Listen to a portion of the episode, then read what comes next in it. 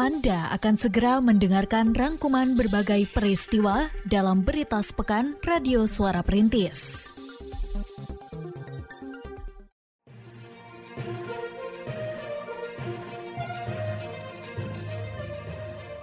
Berita sepekan Radio Suara Perintis FM Kota Sukabumi.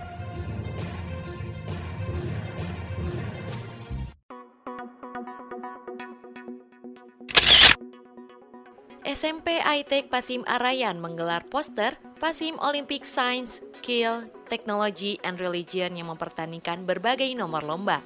Ajang ini dibuka secara resmi oleh pembina Yayasan Pasim, Wati Purnaningrum pada 25 Februari 2023 di Gor Pasim.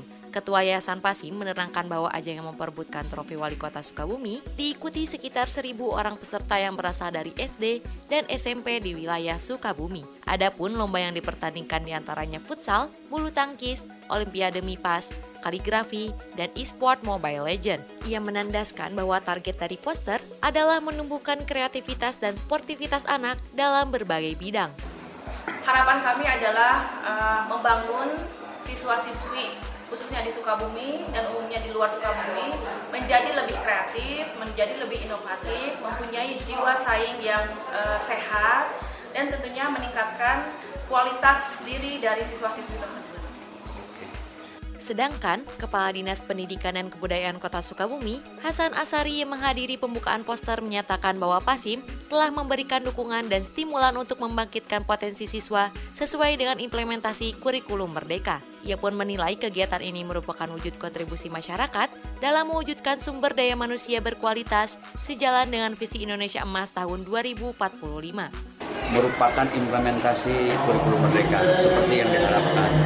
Karena Pasim telah memberikan support dan stimulan untuk membangkitkan berbagai potensi yang ada pada diri siswa.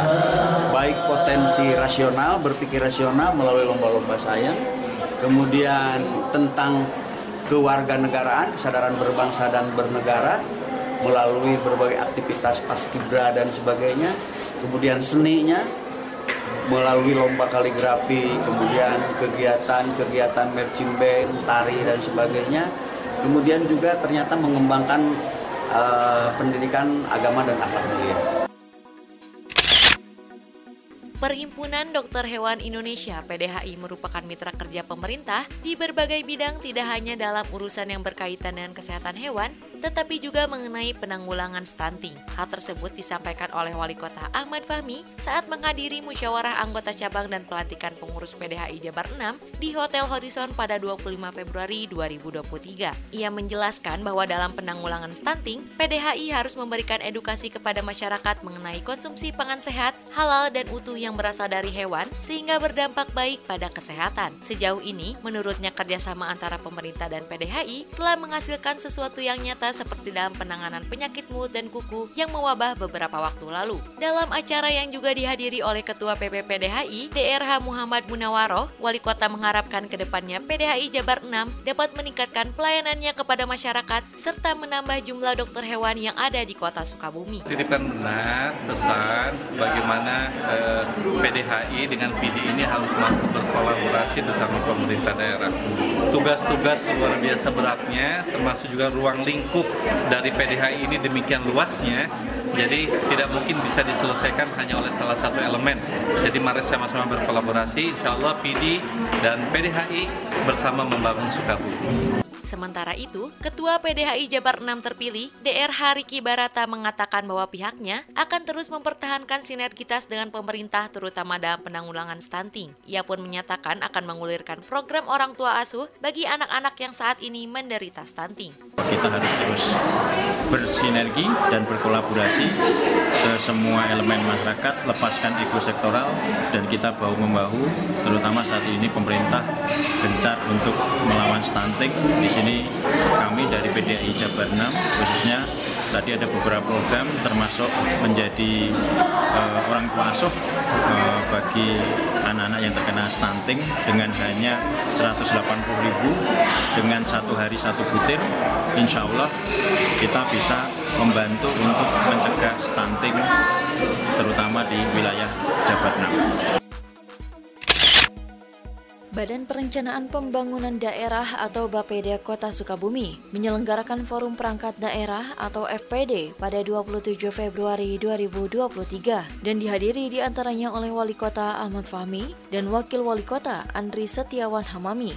FPD yang diselenggarakan di kantor Bapeda tersebut dihadiri pula oleh perwakilan setiap organisasi perangkat daerah atau OPD pada lingkup pemerintah Kota Sukabumi. Dalam sambutannya, Wali Kota menerangkan beberapa hal yang harus dipertimbangkan ketika menyusun rencana kerja tahun 2024, seperti penyelenggaraan pemilu dan pilkada, serta keberlanjutan program dan penyelesaian program strategis serta prioritas. Ia pun menegaskan bahwa tujuan pembangunan daerah adalah untuk peningkatan dan pemerataan pendapatan masyarakat, pemerataan daya saing daerah, pemerataan kesempatan kerja, penyediaan peluang usaha dan pemerataan akses, serta meningkatkan kualitas pelayanan publik. Sementara Kepala Bapeda Kota Sukabumi, Reni Roshida Mutmaina, mengatakan bahwa FPD merupakan tahapan dalam penyusunan rencana pembangunan daerah atau RPD tahun 2024 yang diwajibkan dimiliki dimiliki oleh pemerintah daerah dengan masa kepemimpinan kepala daerah hingga tahun 2023. Ditambahkannya, RPD tersebut akan memuat berbagai program,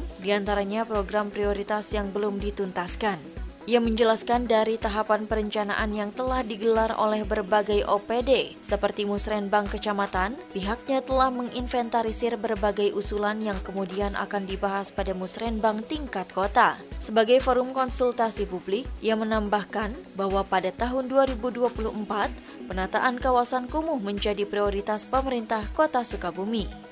Jadi uh, eh, RPJMD kita kan berakhir di tahun 2023, tetapi perencanaan itu kan selalu ditetapkan uh, dua tahun sebelum uh, dua tahun sebelumnya ya. Jadi mulai tahun 2022 di akhir tahun kita sudah mulai perencanaan tahun 2024 karena RPJMD kita sudah berakhir tahun 2023, kita tidak punya dasar untuk menjadi satu yang guidance atau baseline-nya kita melakukan perencanaan 2024. Untuk itulah diwajibkan pada pemerintah daerah yang masa berlaku kepala daerahnya atau masa kepemimpinan kepala daerah sampai 2023 untuk membuat yang namanya RPD Rencana Pembangunan Daerah uh, kalau prioritas tetap aja penataan kawasan kumuh ya kan masih empat isu strategis itu salah satunya adalah penataan kawasan kumuh kawasan kumuh untuk di infrastruktur. Jadi semua yang memberikan outcome uh, output dan outcome terhadap penyelesaian masalah kumuh menjadi prioritas. Oke bu. Wali Kota Sukabumi Ahmad Fahmi secara resmi menutup kegiatan ragam aksi seni dan olahraga SMP Negeri 7 Kota Sukabumi atau Rasio 7 pada hari Selasa 28 Februari 2023. Dalam sambutannya, Wali Kota mengatakan bahwa ia mengapresiasi terselenggaranya rasio 7 yang merupakan ajang untuk menumbuhkan kreativitas dan sportivitas anak sekolah. Ia mengharapkan rasio 7 bisa memberikan daya ungkit dalam bidang pendidikan yang saat ini masih dalam tahap pemulihan pasca pandemi COVID-19.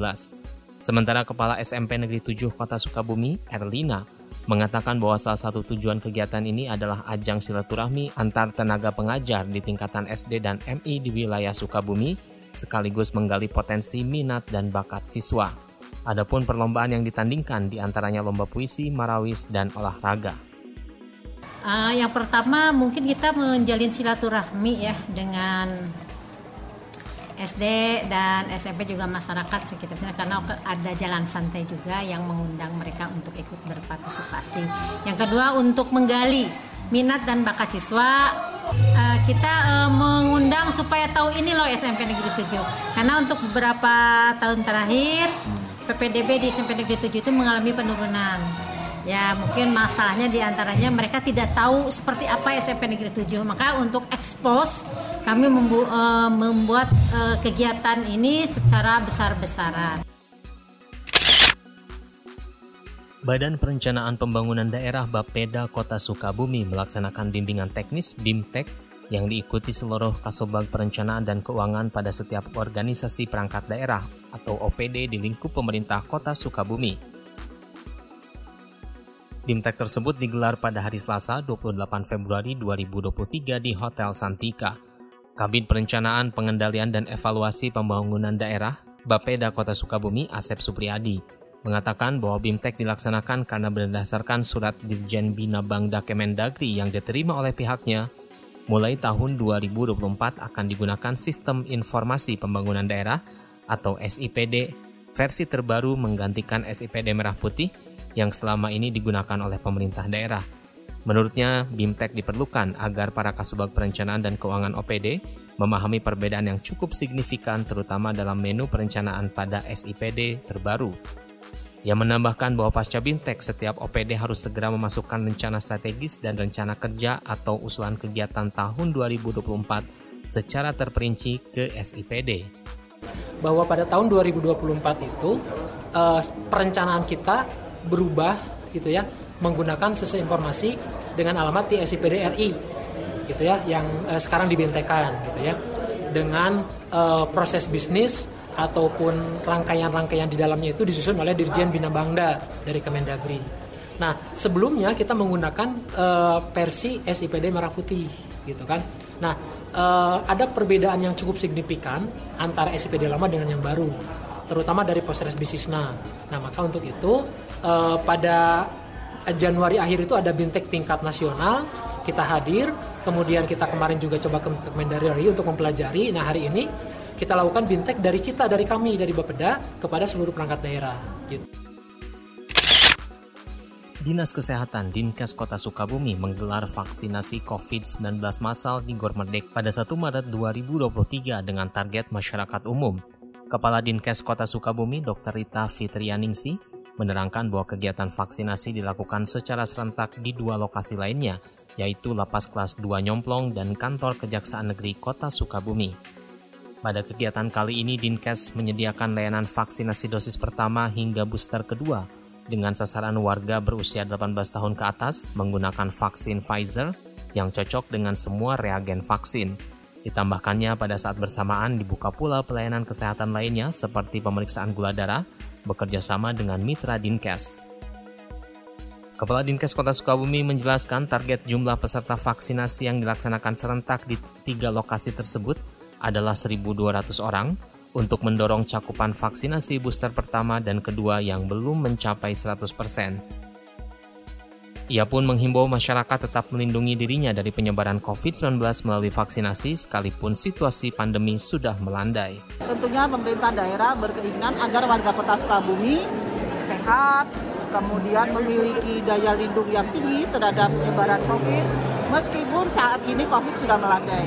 Ya, Eh, dan pemerintah sudah mencabut PPKM walaupun WHO belum mencabut pandemi. Ingat ya, WHO belum mencabut pandemi. Jadi suasana kita masih pandemi. Tapi PPKM sudah dicabut oleh pemerintah.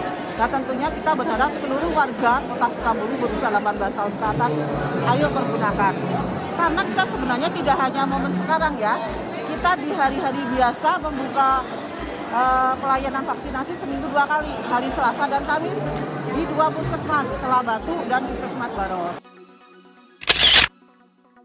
SDN CBM Surya Kencana menggelar peringatan HUT ke-16 pada hari Kamis 2 Maret 2023. Peringatan yang dilaksanakan di sekolah tersebut dihadiri pula oleh Wali Kota Ahmad Fahmi. Dalam sambutannya, Wali Kota memberikan apresiasi kepada SDN CBM Surya Kencana yang memiliki inovasi kantin sehat karena menurutnya hal ini sejalan dengan komitmen pemerintah untuk meningkatkan kualitas pendidikan. Ia menambahkan bahwa tugas pemerintah dan institusi pendidikan saat ini bukan hanya mencetak siswa cerdas, tetapi juga harus memiliki fisik yang sehat sehat, alak terpuji, dan rajin beribadah. Dengan adanya empat kualitas tersebut pada diri siswa, diharapkan peradaban lebih baik dapat terbangun di masa depan. Sedangkan Kepala SDN CBM Surya Kencana, Usep Bagja mengatakan bahwa peringatan hari jadi sekolahnya dilaksanakan selama dua hari sejak 1 Maret lalu. Menanggapi amanat wali kota, ia menandaskan bahwa hal tersebut sejalan dengan jargon sekolahnya, yakni sekolah lahir batin yang diterjemahkan ke dalam berbagai program, salah satunya dalam bidang keagamaan. Diharapkannya melalui berbagai program tersebut, SDN CBM Surya Kencana bisa melahirkan generasi hebat yang kelak memberikan kontribusi bagi agama, nusa, dan bangsa.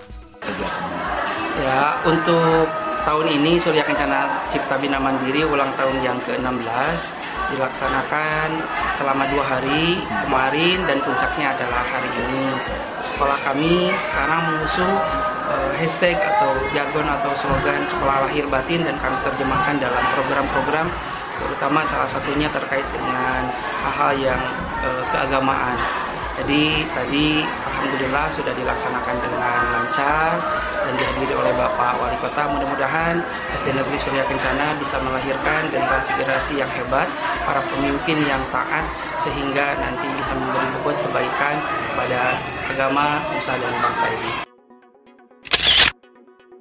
Palungan Budaya Sunda, Forum Komunikasi Kelompok Kerja Guru, Musyawarah Guru Mata Pelajaran Bahasa Sunda dan Seni Budaya memperingati Hari Bahasa Ibu Internasional dengan menggelar seminar Bahasa Jeng Budaya Sunda Piken Guru yang diikuti oleh tenaga pengajar jenjang pendidikan SD hingga SMA pada hari Kamis 2 Maret 2023 di Gedung Seni Aher. Seminar tersebut dibuka secara resmi oleh Wali Kota Ahmad Fahmi. Dalam sambutannya, Wali Kota mengatakan bahwa kegiatan ini merupakan ajang untuk membangun komitmen bersama dalam menjaga kelestarian bahasa bahasa Sunda. Ditambahkannya beberapa langkah strategis harus dilakukan dalam upaya pelestariannya seperti memberikan pengajaran yang menarik minat anak-anak sehingga mereka mengenal dan menggunakan bahasa Sunda yang halus dalam kehidupan sehari-hari. Ia pun menyampaikan bahwa dalam melestarikan budaya Sunda, pemerintah Kota Sukabumi telah menerbitkan peraturan wali kota yang mewajibkan para ASN memakai baju adat Sunda setiap hari Kamis. Sementara itu, Ketua Panitia Seminar Alvin mengatakan bahwa dalam kegiatan ini akan dibahas di antaranya mengenai kebijakan pemerintah daerah untuk mendorong kemajuan budaya Sunda. Hal ini menurutnya diperlukan untuk mewujudkan upaya menjadikan kota Sukabumi sebagai pusat pengembangan kebudayaan Sunda di Jawa Barat. Seminar ini diadakan dukungan atau sawala tentang kebijakan-kebijakan dinas terkait dengan penggunaan bahasa Sunda dan kebudayaan Sunda untuk kemajuan uh, ke depannya di kota Sukabumi. Tujuannya diharapkan ada beberapa poin-poin ke depannya untuk kota Sukabumi ini bisa menjadi sentral di Provinsi Jawa Barat tentang kesenian dan kebudayaan. Jadi beberapa waktu ini kami dari MKMP ingin menjadi menjadikan kota Sukabumi ini sebagai titik sentral pusat kebudayaan di Provinsi Jawa Barat.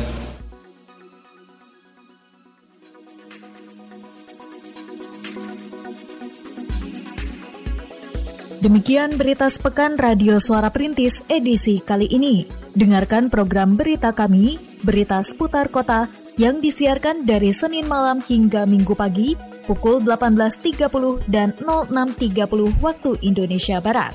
Dengarkan pula setiap Senin hingga Jumat, berita siang pukul 13.00, berita sore pukul 16.00, dan berita malam pukul 21.30 waktu Indonesia Barat. Terima kasih, sampai berjumpa di Berita Sepekan edisi selanjutnya.